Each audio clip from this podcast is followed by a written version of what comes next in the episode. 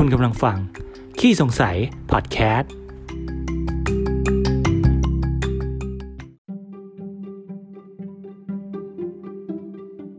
สวัสดีครับ ยินดีต้อนรับเข้าสู่ขี้สงสัย พอดแคสต์ พอดแคสต์ที่จะมาชวนคุณตั้งข้อสงสัยกับสิ่งต่างๆ รอบ ๆ ตัว และหาคำตอบกับมัน ไปพร้อม ๆ กันกับผม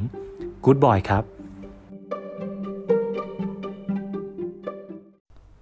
สำหรับในวิดีโอนี้นะ ผมอยากจะมาชวนกูฟังนะ มาคุยกันเกี่ยวเรื่องของความขี้เกียจนะ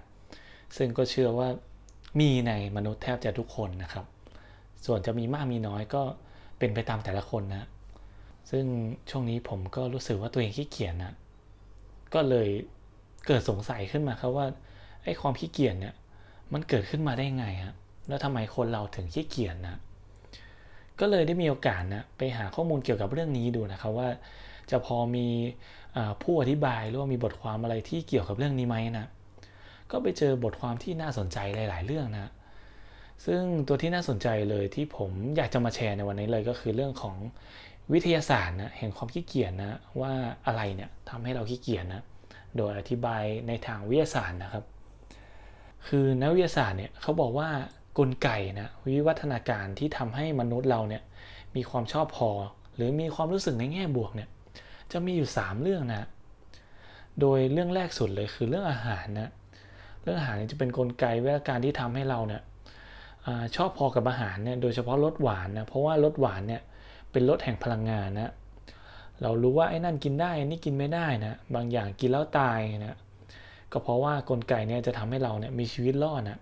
ดังนั้นเนี่ยอาหารเนี่ยจึงเป็นความชอบสำคัญของมนุษย์อย่างหนึ่งนะส่วนอย่างที่2นี่คือ เรื่องเซ็กซ์นะหนีไปพ้นเรื่องนี้เพราะว่าถ้าอาหารเนี่ยทำให้เราแต่ละคนมีชีวิตอยู่นะเซ็กก็เป็นตัวหนึ่งนะที่ทำให้เราเนี่ยสามารถสืบพันธุ์ต่อได้นะดังนั้นมนุษย์จึงชอบกินแล้วก็ชอบเซ็กซ์นะอย่างสองอย่างเนี้คือสิ่งที่ทำให้มนุษย์เราเนี่ยอยู่รอดแล้วก็สืบพันธุ์ต่อมานะก็ส่วนอย่างที่3นี่ก็คือเรื่องของอการออกกำลังกายนะครับ การออกกำลังกายเนี่ยเป็นหนึ่งใน 3 เรื่องนะที่ธรรมชาติหรือกลไกวิทยาการเนี่ย คอยบงการนะให้เราอยากทำนะเวลาที่เรากินแล้วก็เราได้มีเซ็กแล้วก็เราได้ออกกำลังกายเนี่ยร่างกายจะสมนาคุณหรือตบรางวัลเรานะด้วยระบบโดพามีนนะคือสมองเนี่ย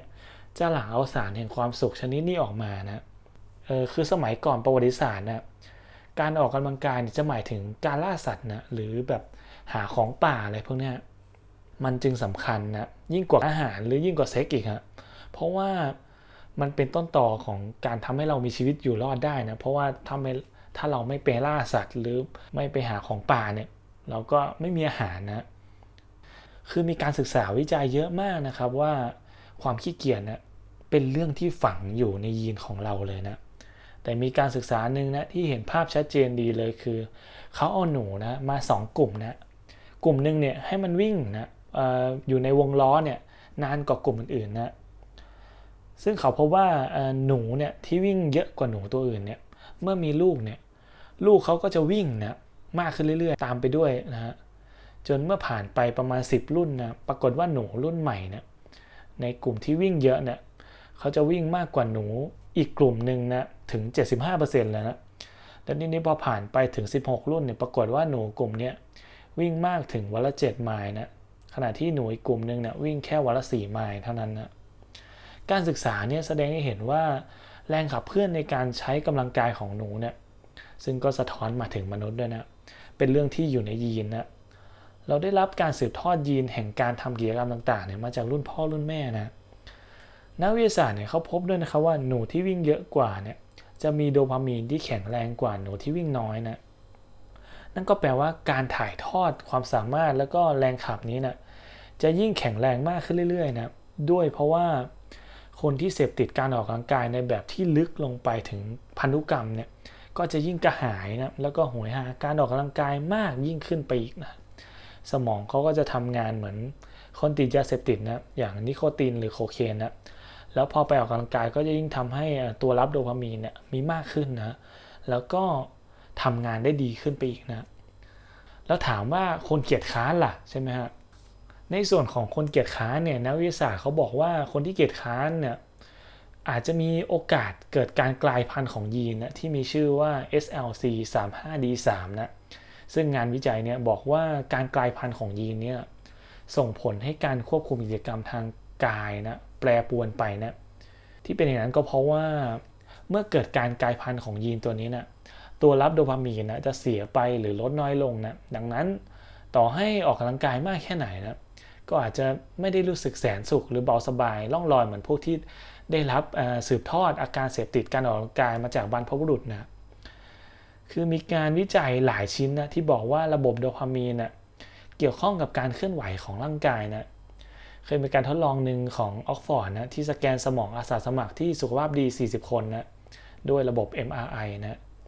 เพื่อดูนะครับว่าเวลาที่อาสาสมัครเหล่านี้ตัดสินใจจะลงแรงทำอะไรบางอย่างนะ สมองส่วนไหนนะทำงานบ้างนะซึ่งเขาพบว่าเวลาที่คนเราตัดสินใจจะทำอะไรบางอย่างเนี่ย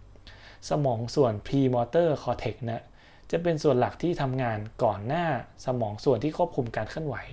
จะเริ่มทำงานสินะที่จริงแล้วการทดลองที่ว่าเนี่ยเป้าหมายของผู้ทดลองคือการดูว่าสมองส่วนไหนเนี่ยที่รับผิดชอบเรื่องความเข้าอกเข้าใจหรือเห็นอกเห็นใจผู้อื่นนะ แต่เขาพบว่ามันสอดคล้องกับการลงแรงนะทำอะไรบางอย่างด้วยเหมือนกันนะเพราะว่าถ้าเราเห็นคนกำลังเดือดร้อนเนี่ยคนขี้เกียจก็อาจเลือกไม่ช่วยไม่ช่วยเหลืออะไรนะเพราะว่ามันต้องใช้เลี้ยวแรงนะ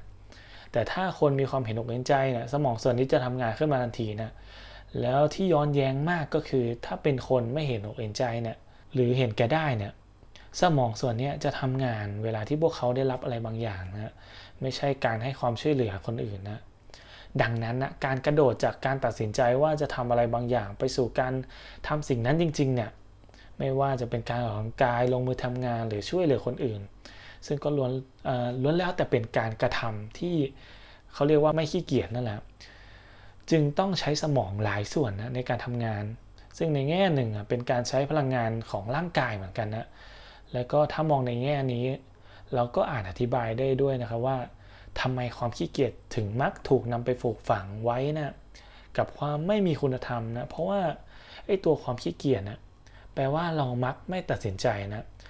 ซึ่งอาจหมายถึงการช่วยเหลือคนเดือดร้อนได้ด้วยนะ และถ้าความขี้เกียจเป็นเรื่องที่ลงลึกไปถึงยีนของเรานะเราจะชนะมันได้ยังไงนะ ก็ต้องบอกว่าถ้าคุณคิดว่าคุณเนี่ยขี้เกียจทางยีน คือไม่ค่อยจะมีตัวรับโดพามีนที่เป็นรางวัลเนี่ย ก็ต้องไม่ปล่อยให้ยีนเนี่ยเป็นปัจจัยเดียวนะที่ควบคุมตัวเรา เราสามารถสร้างระบบรางวัลต่างๆ ขึ้นมาให้ตัวเองได้นะ ซึ่งรางวัลที่ว่านี้ถ้าง่ายที่สุดก็คือการตอบสนองต่อกลไกวิวัฒนาการอีก 2 อย่างนะที่เราว่ากันมาข้างต้นนั่นแหละ ซึ่งก็คือเรื่องอาหารกับเซ็กส์นั่นแหละ นั่นก็แปลว่าเราอาจจะสัญญากับตัวเองได้ว่า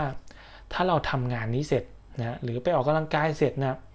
เราจะอนุญาตให้เราเนี่ยสามารถกินไอศครีมสักถ้วยได้ หรือกินอะไรอร่อยๆที่เราชอบได้นะหรือการไปออกเดทกับคนที่เราชอบหรือเราสนใจได้นะ ซึ่งเหล่านี้คือการเทรนหรือฝึกสมองของเราเนี่ยซึ่งก็ต้องบอกว่ายีนเนี่ยไม่ใช่เรื่องที่เปลี่ยนแปลงไม่ได้นะแต่ยีนเนี่ยมีการเปลี่ยนแปลงที่เรียกว่า epigenetics นะฮะ